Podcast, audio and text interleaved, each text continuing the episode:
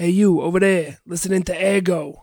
I don't know why every time I do an ad for Second City, makes me want to talk with that weird, like, kind of Italian, kind of old school Chicago slash New York accent. But if you want to learn how to actually do accents and all kinds of other funny things, you should stop by Second City. You can find your funny this week with a $20 improv drop in class at their training center in Chicago. Your first drop in is on us.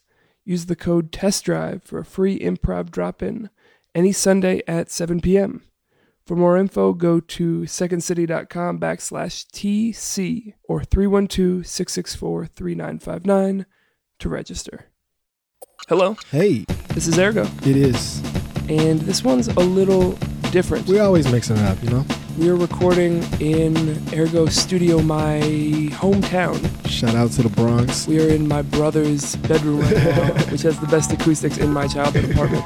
And we are bringing you this special episode featuring some conversations we did at the Our Liberation Summit, uh, which was put on by Sarah Lawrence this past weekend. We had the pleasure of being part of it and doing some interviews with participants and presenters throughout the day. Yeah, man, it was a really great experience, uh, truly intergenerational, and it was nice to have a more standard set of questions that we asked people who were in different positions in life, different positions at the, the space that we were in, and kind of get this real communal feel of how people are wrestling with how our world is changing. So you're going to hear, I think, four of the interviews today, and we did a whole bunch more, which you can hear on our SoundCloud and on iTunes. So if you want to hear all of them, go there. If you want just a sampling, you're in the right place. Here's the merch. Shout out to Sarah Lawrence. Uh, shout out to Natalie and Cody for all their hard work and helping put this together. And absolutely shout out to Eve Ewing for Oh, holding it down. the It was a superstar. All right, enjoy. Much love. Peace. All right, so here we are at Sarah Lawrence as part of the Our Liberation Summit. And we have a very special guest here taking a couple minutes to talk with us. Uh, first off, what's your name? My name is Lindita Kula. Lindita, thank you for being here and talking with us. The question that we start every interview we do with is on this day, this month, this week, this season, how is the world treating you and how are you treating the world? Um, well, the world's treating me fairly well. I've got to come to Sarah Lawrence today. Mm-hmm.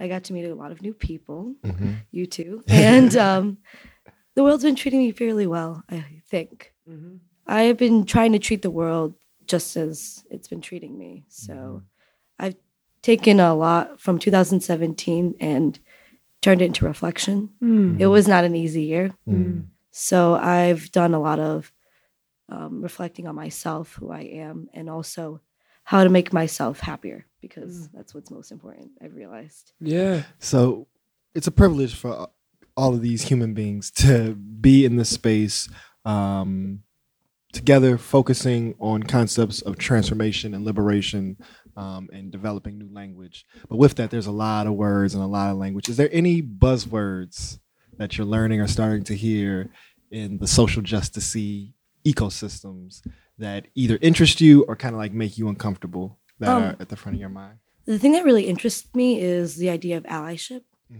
And I think that allyship is one of the most important things when you're trying to rebuild and remake and create equality mm-hmm. because there is always going to be a definite person of higher power. And though that happens, we're still trying to make this call or action of like unity and like prosperity, everyone's equal. But the only way that you can gain equality is if you take the people in those higher positions and you have them help raise others mm-hmm. up. So in in like getting a sense because that seems like you have a pretty at least in certain contexts like good understanding for you of what that term means. How confident do you feel that your definition of that term is what everyone else means when they use that word? Oh, I'm not confident at all that other people understand what I'm thinking. It's just um, I've grown myself into understanding, and I feel like each person has their own definition of everything. Mm-hmm. There might be like a dictionary out there, but like every other person is mm-hmm. has their own brain, so no one knows what everyone's thinking. Yeah. But I know that if I understand it, that I'll be able to help change the world in my in my like sphere. Mm-hmm. So the way I like use allyship is I uplift my friends, I uplift my family, I use whatever sources I have to help the people around me.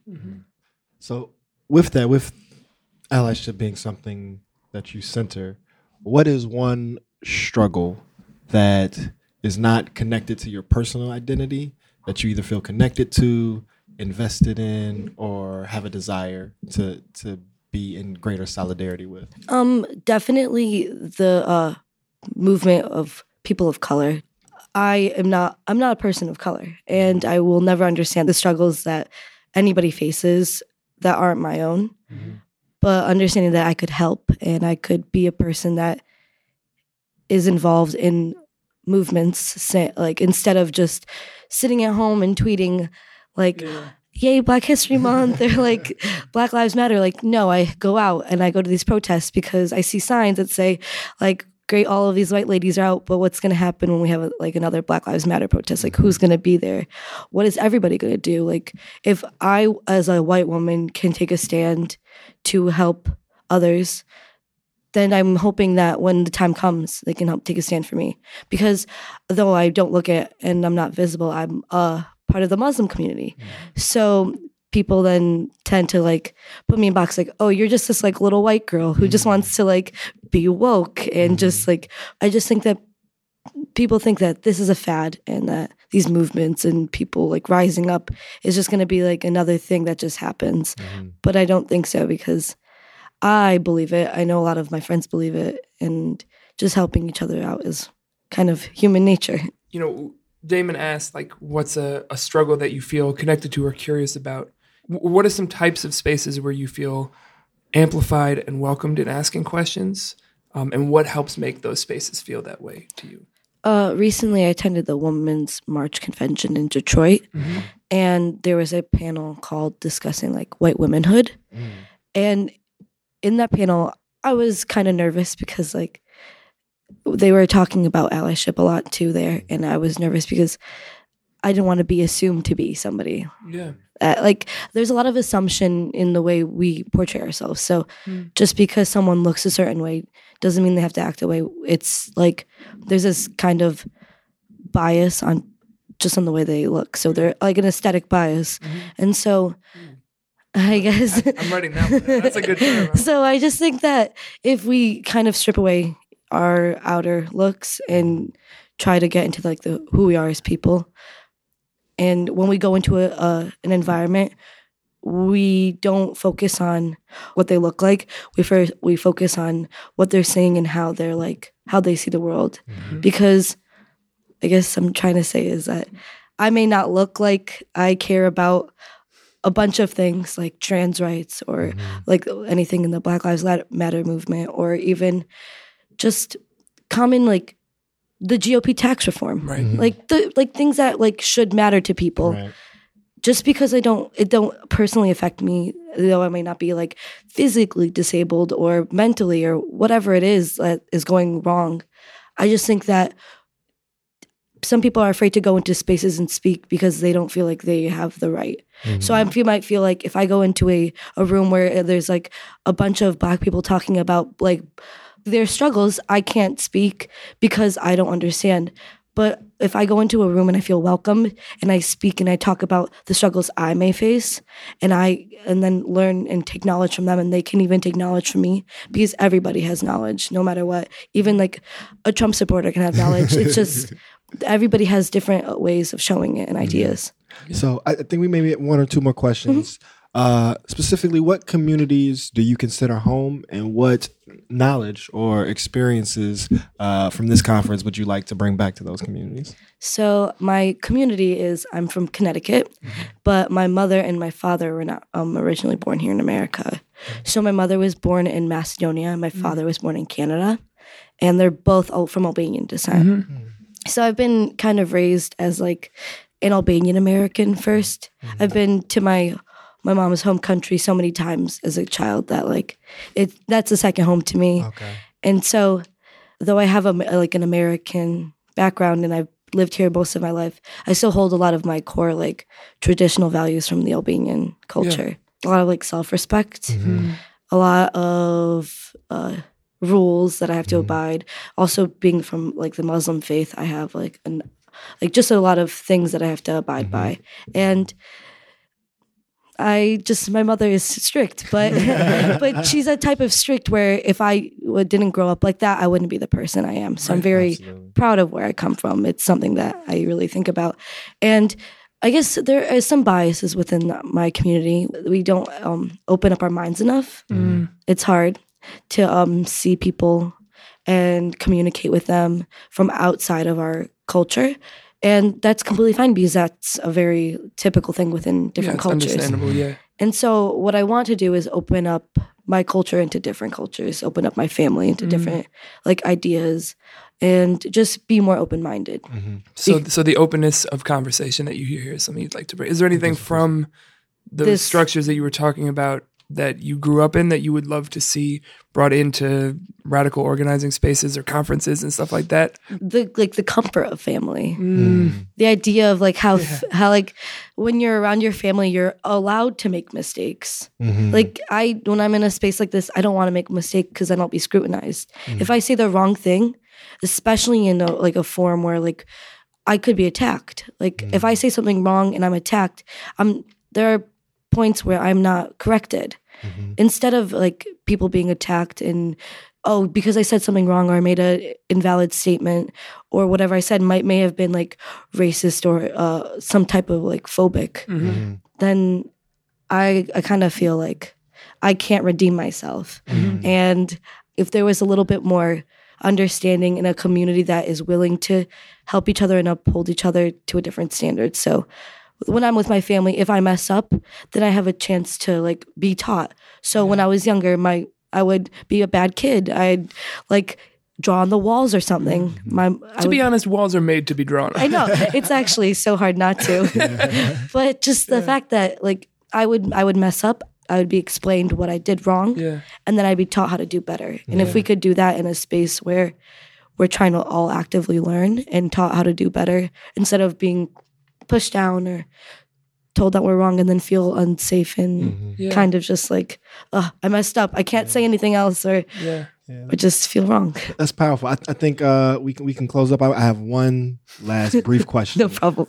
One word about how you're feeling. Um, hopeful. Well, my name is Brooke Polly. And so we like to start all our conversations with the two part question. In this time, how is the world treating you, and how are you treating the world? I don't know what else you guys have heard today, but this time is pretty great in the in the whole scope of human history. and look, as I get older, as I engage with people on platforms like these, I recognize that a lot of this attitude of mine of like, hey, whatever, it's great, is due to my racial, economic, Mhm. uh, privilege. However, for most of human history, women like me were subjugated, disabled people were subjugated, people, you know, died like over things that are completely curable or Mhm. eradicated now. People did used to die a lot. A people lot. like and and, And my dad well my dad always says and my dad's raised two daughters and he always says there has never been a better time or a place to be a woman right now Hmm. and there's a lot of work to do and that's what this forum is for and i'm not denying that but i think it's very dangerous for us to lose sight of the Mm. fact Mm. of what change has even happened in the last 50 years Right. even Yeah. Right. So, also in this unique time in human history, how are you treating the world? I would hope that I'm treating the world. God, now I won't sleep tonight. I'm gonna be like, how did how, how am I treating the world? Um, I hope that I'm treating the world in a very, you know, kind but also matter of fact way. Hmm. Um, does that is that like journalistically No. intriguing? Yes. Uh, Consider me I'm a- journalistically I'm a, intrigued. yeah, I'm a journalist, so like I, I recognize that. Hmm, I like, she wants me to go into more of that. Um, I don't know. I just I think some of social dialogue, in the interest of being all encompassing, can be very counterproductive Mm. it just can kind of be an echo chamber and that morphs into a shouting match and this is part of me i come from i say that if california as a state is a blue Democratic hand. I come from the red wart, the one concentrated area of California that and where is- is that? uh, it's Orange County. Okay. Okay. So yes, um, and I did not come from a place where people asked me what my pronouns were. Mm. I didn't know what a trigger warning was. Like, Mm. and I just got here. I'm a I'm a first year student here Oh. at Sarah Lawrence College. Okay. So my whole social justice education has been about five months. You know what I mean? So I come at it with relatively fresh eyes of like, I can go to sessions like this and start to notice when it morphs into the echo chamber, or when it's Mm. when it's not being productive anymore, or when it's alienating people that are oppressive. But I recognize it as alienation because I don't want to say that I come from the oppressor, but I come from a demographic that's aware of the oppressor in another role. Right. Mm, Um, and I also like mm, a lot of my extended family Mhm. and neighbors and people I knew voted for Trump. Mhm. And, you know, on this campus, I try not to advertise that because I didn't. And a lot of people that I was really close to didn't. But the point is that I can't write them off Right. as other because I know them. mhm. And that means that I have to like kind of totally trash a lot of my childhood and upbringing and people that I know and by all other measures respect and admire and Right. in some cases love. It's Mm. a it's you know a watershed moment in our world for myriad reasons but I try and kind of cut the the fat that can kind Mhm. of arise out of just general conversations and be like, what are we really getting at here? Yeah. Because I don't know, that's just the way that I'm, I'm wired. But Yeah, yeah, so- that's that's yeah. what I'm hoping. to that point, and it's actually been kind of the central theme of a lot of the conversations we've had today, is how you know whether it's on campuses like this or in a conference or a summit like this or just Mhm. around organizers or just in trying to figure out the world and reading things Yeah, we get kind of bogged down in a Mhm. swamp of buzzwords yeah. are there particular buzzwords for you that either are like exciting and open up new ways of thinking about things or are you know you're a little wary of or skeptical of or careful about Well, I'm glad you asked me because I'm a word person. That is the i had a feeling that is. We- can I can you up tell on that, just yes. when I opened my mouth? You're like, what the hell? no, no, not at Oh, all. You're, yeah. you're like right at home. No, so yeah, um, and this, that's is, this is the word that's place that's what I study. Is uh, I'm in uh, journalism, anthropology, and linguistics, all Mm. of which have so much to deal with. if here's our wheelhouse that. Yeah, You're- exactly. You're, right in it. exactly. Okay. So yeah, and buzzwords are, you know, buzzwords are buzzy and you know, they they work, but they work for a very specific pigeonholy use and application. I'm wary of trigger warnings because I think the moment something becomes dangerous to taboo is when something becomes dangerous to talk about you know? And uh, of course when you're when you preface something on facebook with cw or trigger warning you're still talking about it. But if that becomes ubiquitous then nobody that needs to hear it or could benefit from it is going to hear it because they're going to be turned off by that. And they have their place because otherwise they wouldn't have existed. Mm, but yeah, that's something I'm wary about. I'm wary of in my own life. I live with a mild disability. I'm wary of the term differently abled because that makes Mhm. me think I should have like x ray vision or super speed, all of which I don't, decidedly. So I'm wary of that one, but also like Well, that I. would be cool No, it, would- yeah, I would like that, but that's not what I have. Yeah. Um, that's just not. But you know, I I was mad at my mom one time. I don't even remember what. I said something.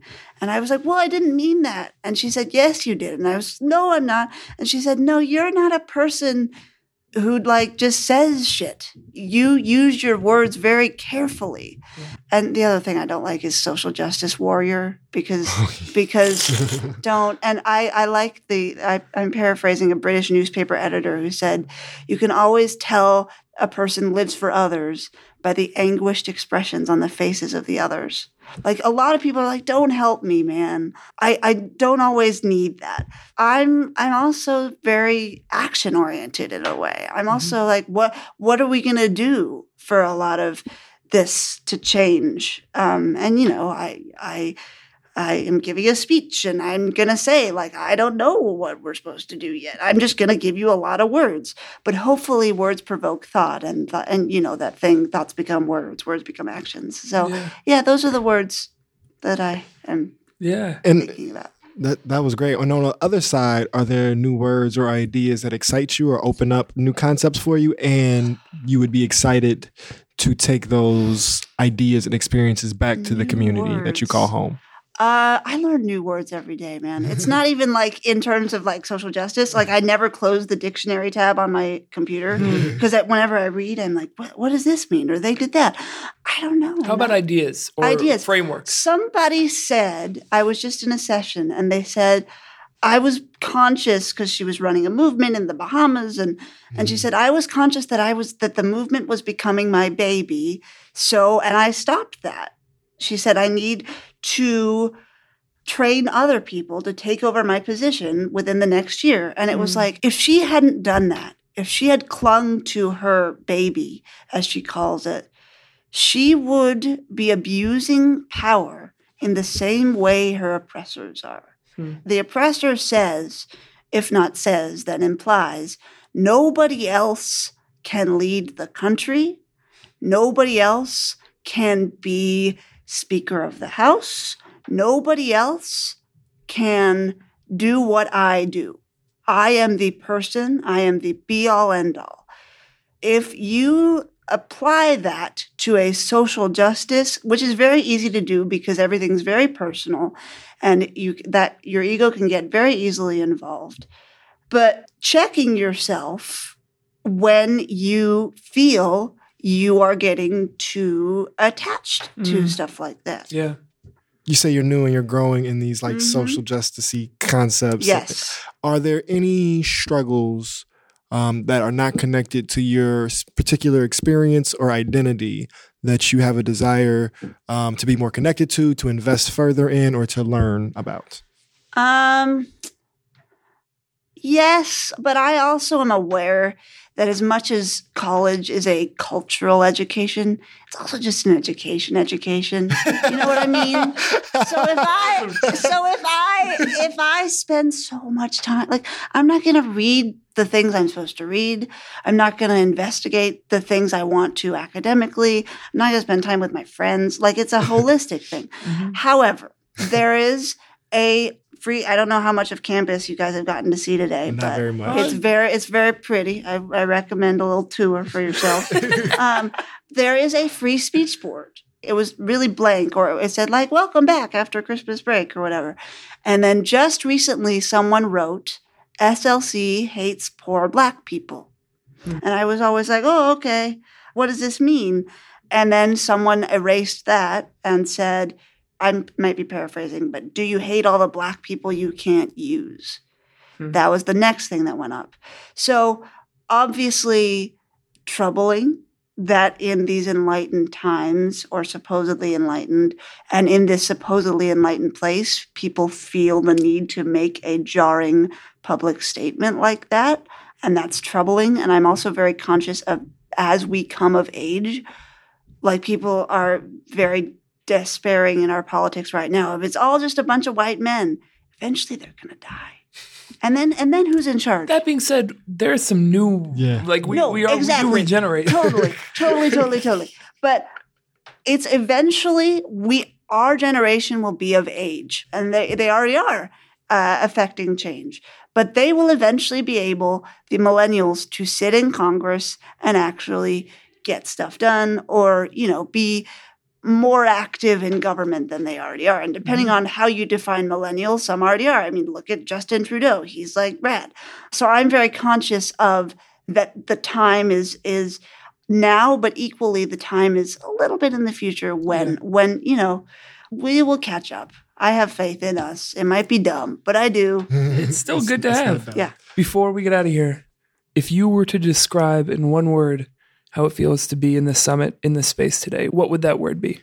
I don't know. It might have to be like a hyphenated You can give us, like, We- two to we three if definitely you need. accept hyphens. Well, I'll just be very on brand and put liberating. All right. It's called our liberation. That works. Uh-huh.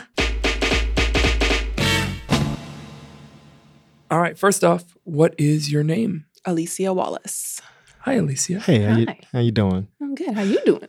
I'm decent. I'm pretty good. And in, Chi- I, just to clarify, the in Chicago Chicago, that means really good. It could Okay. also mean not that good. It can mean also kind of decent. It's but as I Mm. say, I'm decent. Means Yeah. With, with, it's about the pep. yeah. It's in you your do, Like a little like chest out, upward Yeah. inflection. Got Yeah. it. So as we like to start uh, this work that we do every time we have the privilege to have a conversation with a, a human being, it- Even we, some robots. you know, we ask this two part question. And in this time, and you can define time in many ways. That could be this hour, this day, this month, this season. How is the world treating you, and how are you treating the world? The world is treating me pretty shittily right now. Oh, sorry to hear that. yeah. It's like not on my vibe. Mm. You know, I came here with intentions of having all the best food in the world because I mean, it's it's New York City. Hello. Mhm. And all kinds of things just went wrong. I didn't have enough US cash, and then I had my debit card and it stopped working. And I called the bank and they're like, Yeah, we decided to put a hold on a bunch of money on your account. Not a Oh, bunch of money, I don't have a bunch of money, but yeah. Um, Of the money that was there, a bunch of it. yes. Yeah. Yes. They told me I had approximately $12. And I was like, Mm. No, I need crepes with Nutella and strawberries. oh, and that's sixteen dollars bananas. right there. Hello? with like 10% tax? Those banks, man. anyway, we'll get we'll get there maybe. Where were you coming? No, here we from? won't. Let's not get there.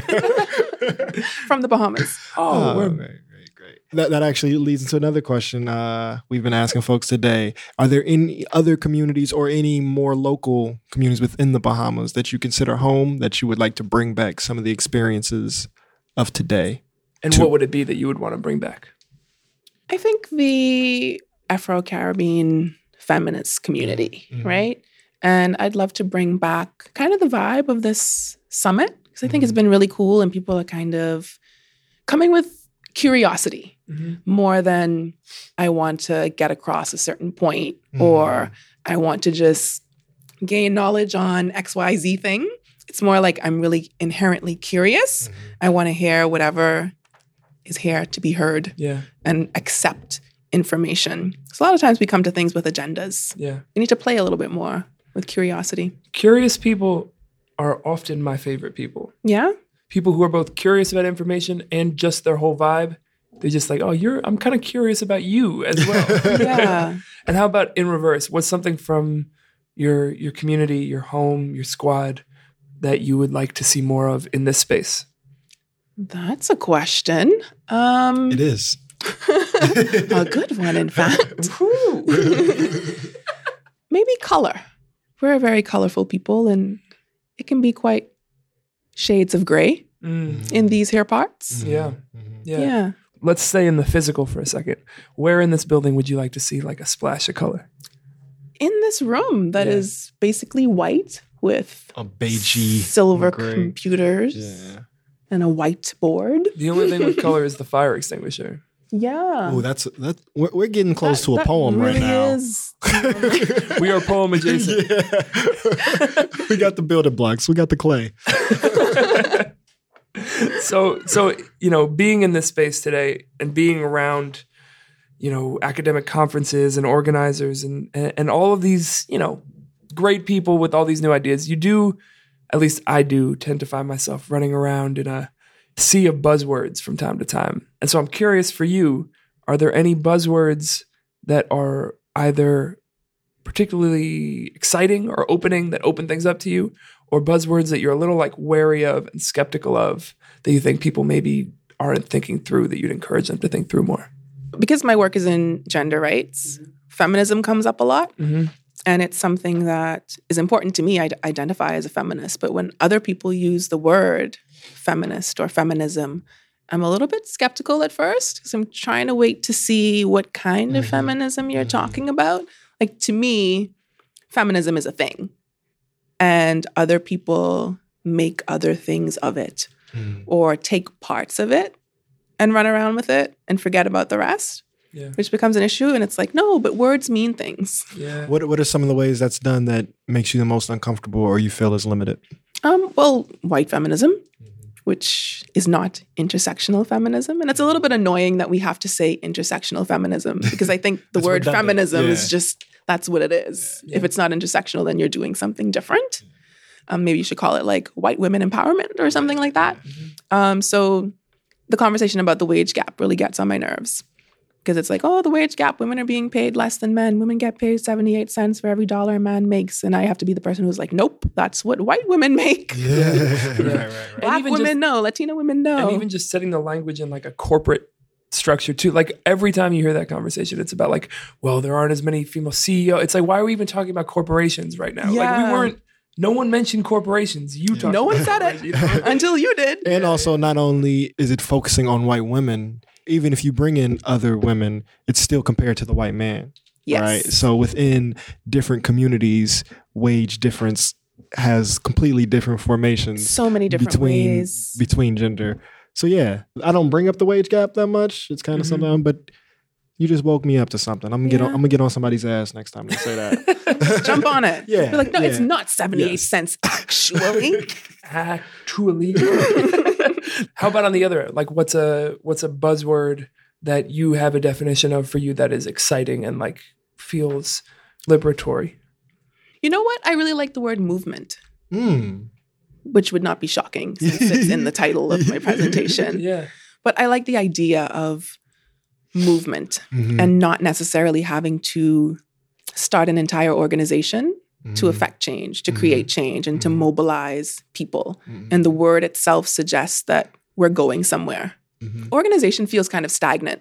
Yeah. Like this is a thing, this is what it is. It's in a building and we go here and we do our work. And movement is like, oh no, we are taking this thing on the road. Oh, we're, we're gonna moving. do a thing. we're moving. Yeah. We're doing a thing.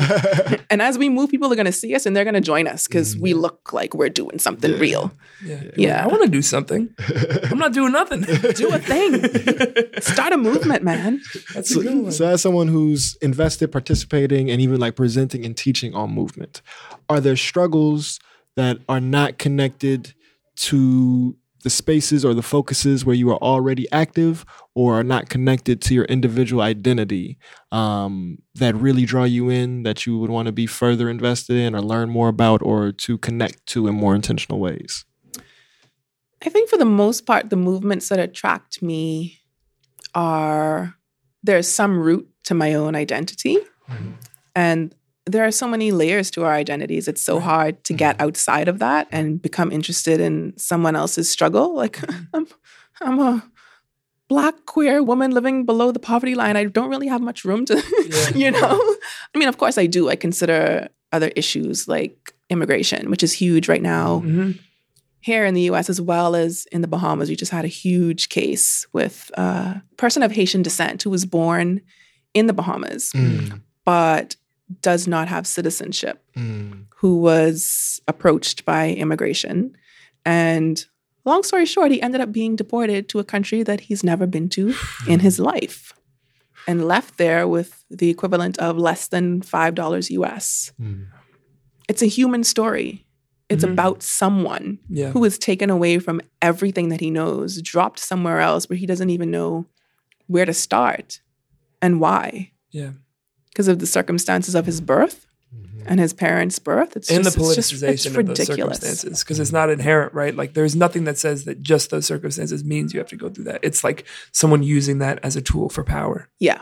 We spend most of our time in Chicago, but I'm from New York and we're kind of showing him around. And we're trying to figure out like what is unique about this place. And I was thinking about the the fact that the city is made up of four islands, and the Bahamas is made up of several. Correct Mm, or wrong? or Over one? 700. That's a lot of islands. That's, a, Yeah. that's a lot of islands. as we're talking about building collective liberation and collective movement and and you know coming together what are some bridges from your island that you would like to build basically not geographically but in your organizing work in the tools you do in your even in your aesthetic just some places where you're like i'm on this little island and i want to figure out how to connect this Yeah. I think just on the island itself, we can feel quite separated from other islands, mm-hmm. right? Because let's say 20 of them are inhabited. We're all one country, hmm but we have completely different Land experiences yeah of this one country. I live in Nassau, which is the capital, Mhm. which is where the main campus of University of the Bahamas is, which is where the majority of the press and media is. It's where the government is. So there's a, there's a lot going on there. It's where most of the people are. How often do we think about the experiences of the people on what we call the family islands? Hmm. The islands that are often overlooked, mm-hmm. the islands that were the last to get electricity and mm. running water and things like that because they're not in the capital mm. Right. it's almost like they're seen as second rate. And we remember them in certain times, like when a hurricane comes and they're completely devastated. And we realize that the farmers lost their crop. What are they going to do? And it's like, wow, people farm. we don't do that in Nassau. That's not what you do for work. You work at a hotel Yeah. or you work for the government. And then you have, you know, your bank teller, uh, things like that, small entrepreneur doing whatever, social media management for companies and things like that. Around the world, just a global community of social media managers. It's just all of them. Yeah. All 23 years old. They're not they're not farming. Right. Yeah. They probably don't know how to tie themselves to a tree in the middle of a storm to mm-hmm. survive it. Like mm-hmm. no lie, someone did that last year. Mm. A man who's I think he's over 80. He was in a house, the house was flooding. He realized he needed to do something else, tied himself to a tree and rode the storm out by himself on a key that he only he lives on. Do we have that kind of survival? I do not. I don't even know how to tie knots I'm telling you.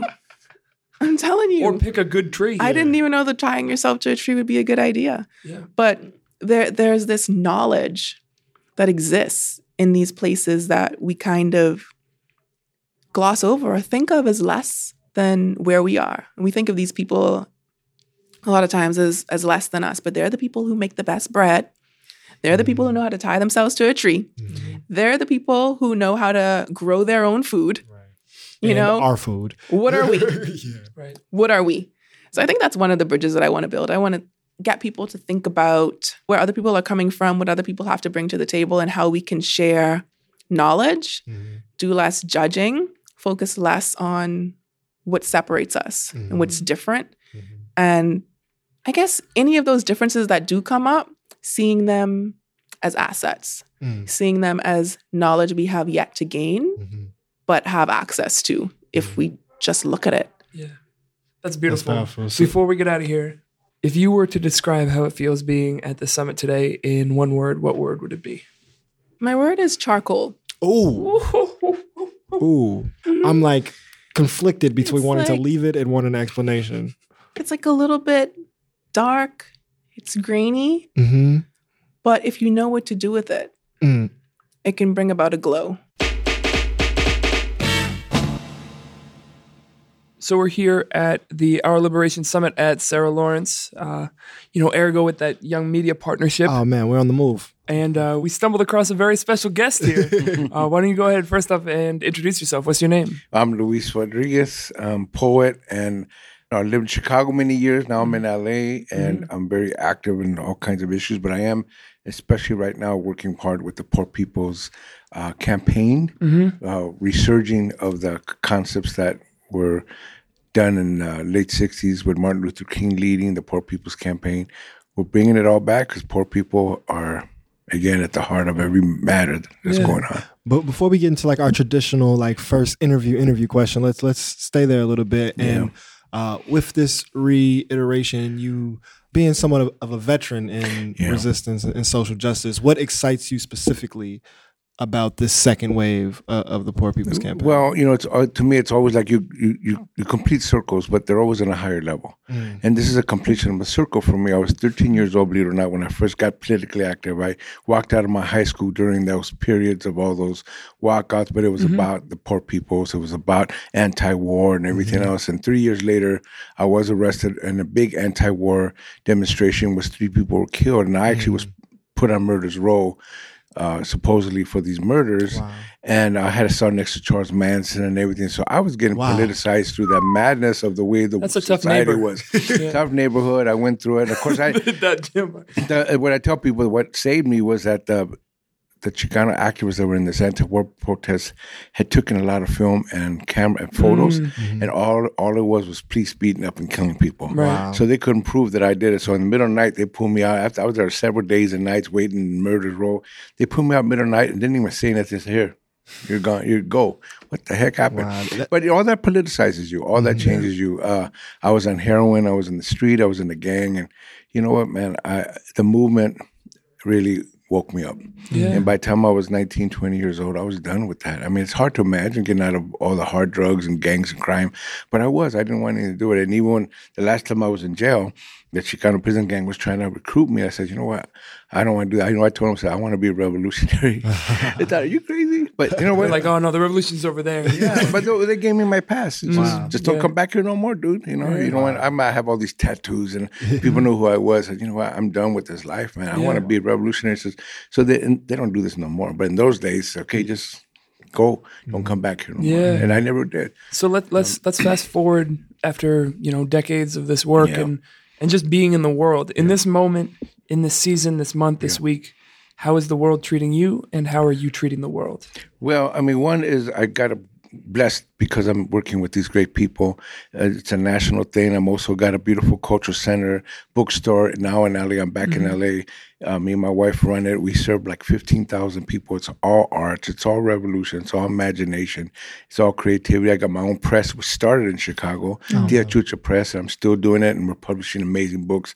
Hopefully this year we'll publish John Trudell book because he's passed, and I happen to have his autobiography, and we hope that we can get it done. So I'm moving constantly with a voice and language, and I'm going into prisons. I've been going to prison for 38 years, so I'm still teaching in two maximum security yards in California prisons. Mm.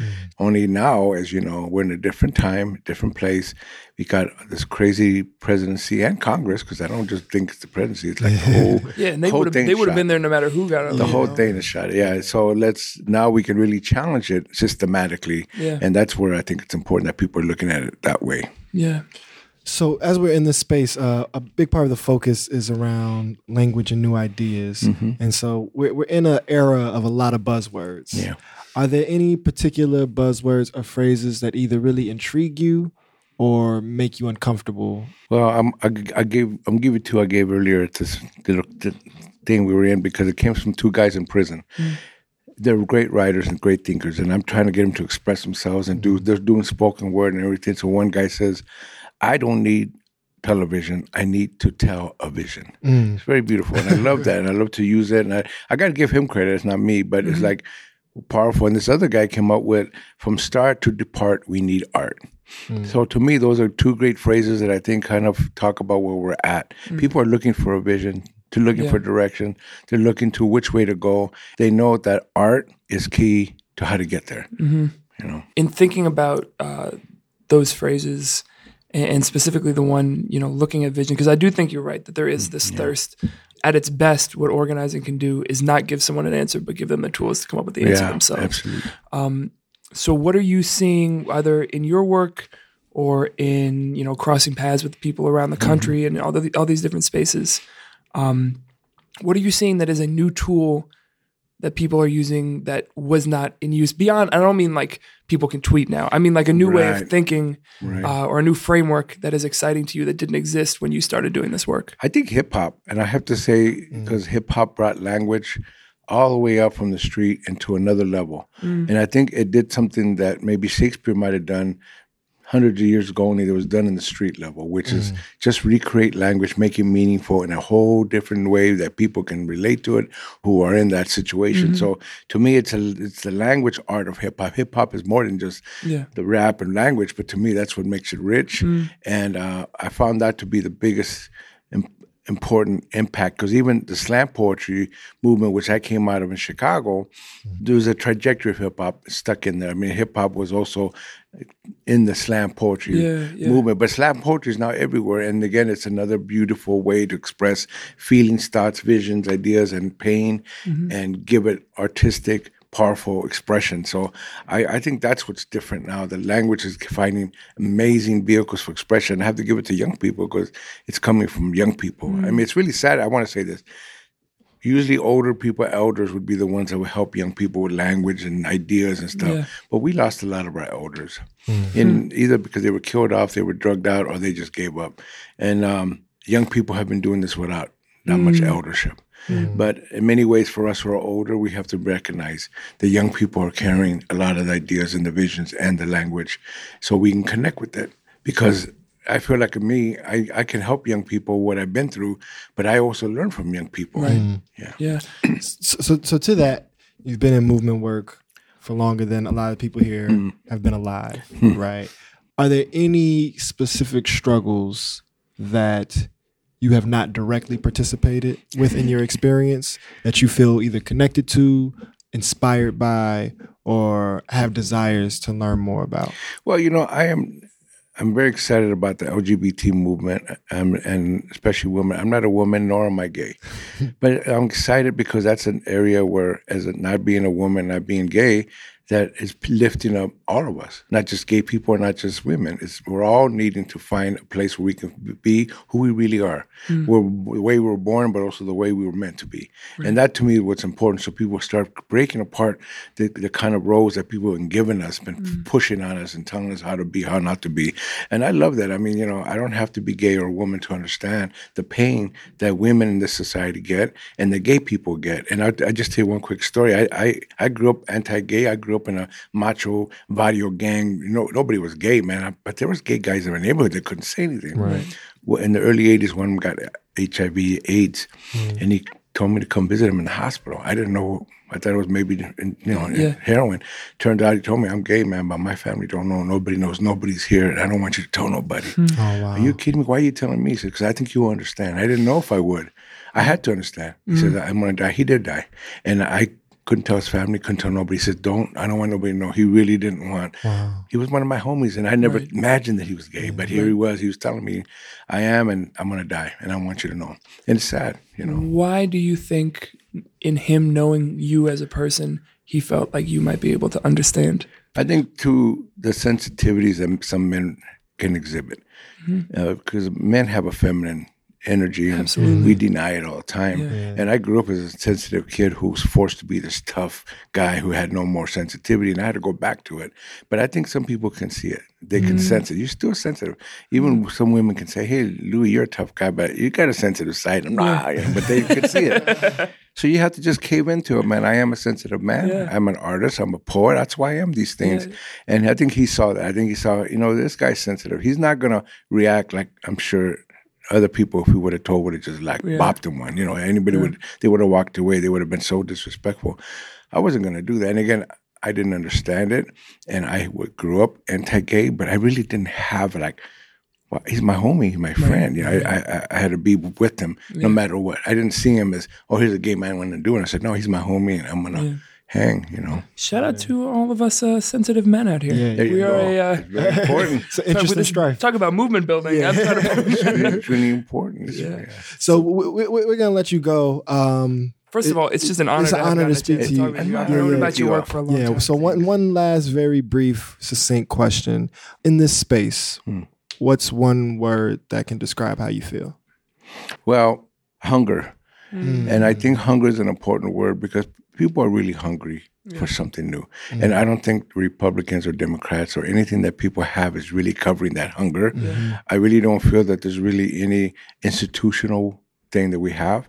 So a lot of it is coming up from ourselves, from our bones, from our heart, from mm. our own imaginations. I think this is a time to meet the hunger with something new and interesting and encompassing. So I, I'm trying to say, let's feed this hunger with something vital and not just the same old stuff. Yeah, that's a great answer. And let's go get some sandwiches downstairs. Thank you, sir. Thank, Thank you very you. much. Appreciate you. Peace and Appreciate it. love. Thank you. Luis Rodriguez.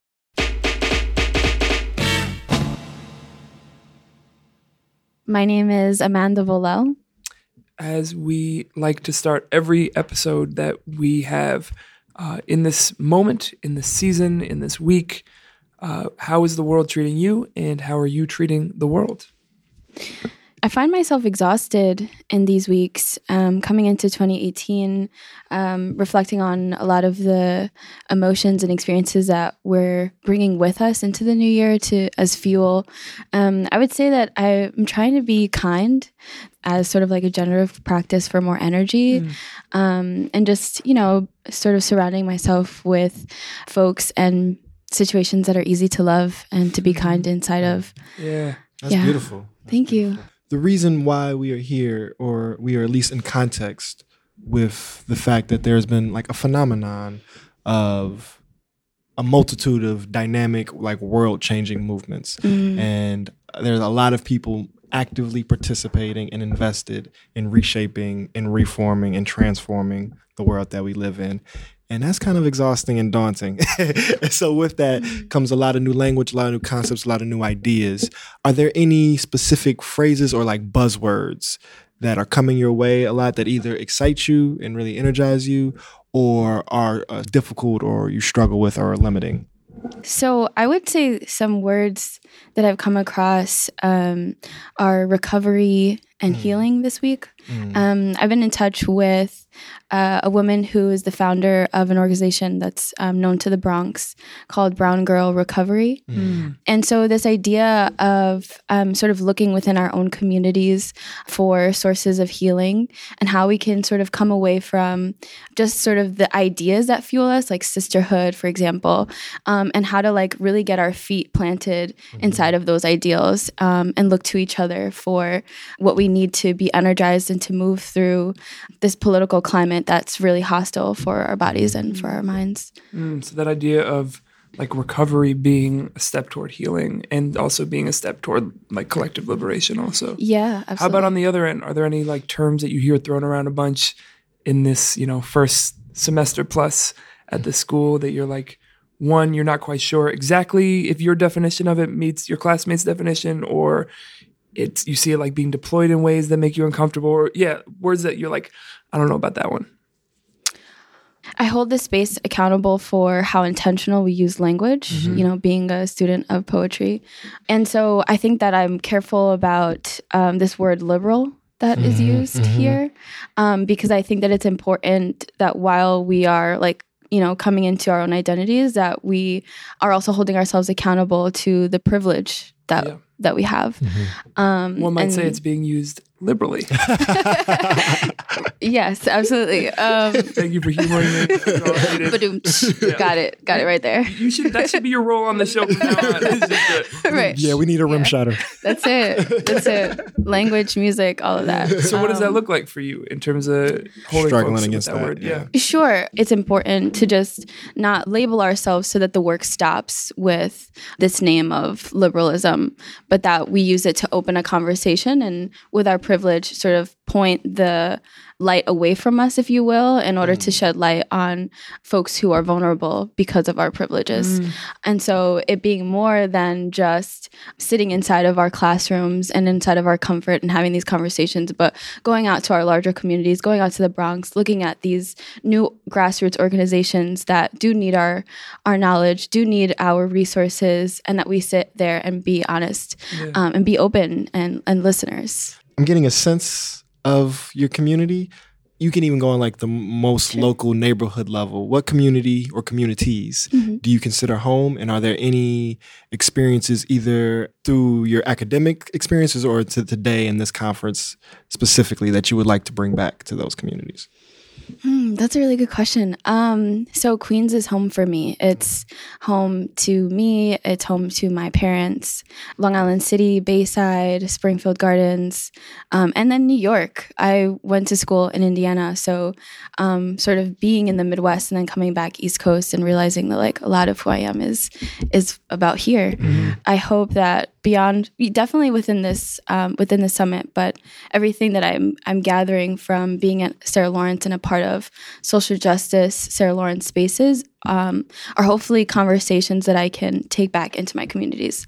Like, for example, I think it's like pretty much trash if I like gather a conversation inside myself that feels liberating and then going back into my communities and they don't understand, you know, mm-hmm. like, or they don't feel like they can connect to that conversation mm-hmm. in the mm-hmm. same way. Mm-hmm. So it's sort of being able to sit down and be real inside this space, but also know that like I need to still be connected to the folks that I'm having these first conversations with. And in the other direction, are there things from whether it's how your family operates or your block or your neighborhood or just your experiences growing up that you would love to see play a bigger role in the way things work here?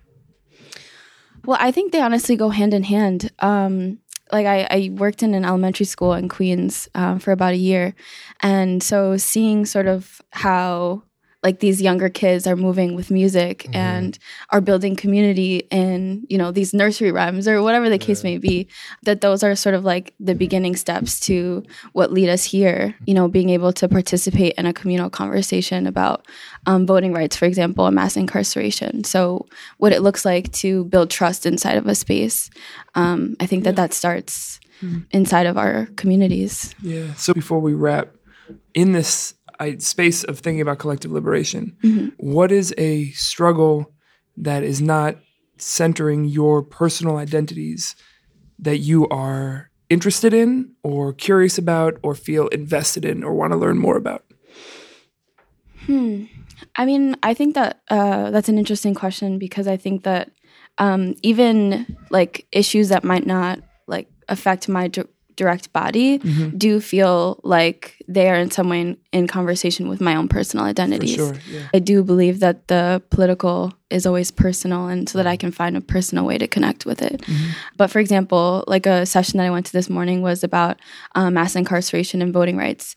Even though my own personal body is not affected by folks or laws um, that are controlling like prison population I do see like a personal connection to that work. Mm-hmm. And so, you know, I do believe in in, a, in abolishing mass incarceration and giving voices and voting rights to all of incarcerated folks um, as something that I think needs to happen. Yeah, it's past due. Yeah, yeah. Um, how about now? yeah, way past due. Um, but yeah, that's something that I I want to like be become more knowledgeable about. Mm. So especially in the state of New York, yeah, as far as like um, state level um, voting realities, yeah. yeah. So it's actually spontaneous, and you can say no and we'll edit it out if okay. your answer is no you have full agency. But often on our show on our full length episodes we invite artists to perform a piece if they would so be so pleased. Oh, and so uh, we know that you are a poet. So if you have a piece that you would like to do read it. no pressure. No pressure but, if, but if, if you're yeah, ready that's sure, cool. absolutely. So this piece is called if they come for me if i die in the night start a revolution by morning Paint the city with my blood till they cannot say right without choking. If they steal my body from me, do not speak of a new martyr. I did not have time to pray before my soul left. If caged by an AK 47 with the Lamb of God beside me, will you sing my song? Little girls huddle in dress socks and baby breath, getting ready to hum Sunshine on Sunday but what American doom will threaten to blow open another chest before the congregation? Soul to keep, beneath the floorboards of a church, legacy to live nameless on the hymnal line, and limbs a slick whistle airway. The president is talking through gums, spit, cum, and dentures. I had a dream once that all my teeth fell out. So when he asked a smile of me, I couldn't show him nothing but the silent darkness. I hope that nightmare quickening my feet, chased by a faceless man, an abdicated man, holds him back from grabbing my. Some days I am waiting for the fire to swallow me. Today, half the world is on fire. The ground and everything weighing it is alive with a world ending fire. Can redemption remember my surname when my body is casted into the next river. Inside my body lives a river. To seize the day, they would crack my body open, and the sky will still be black. Thank wow. you. Thank you so much.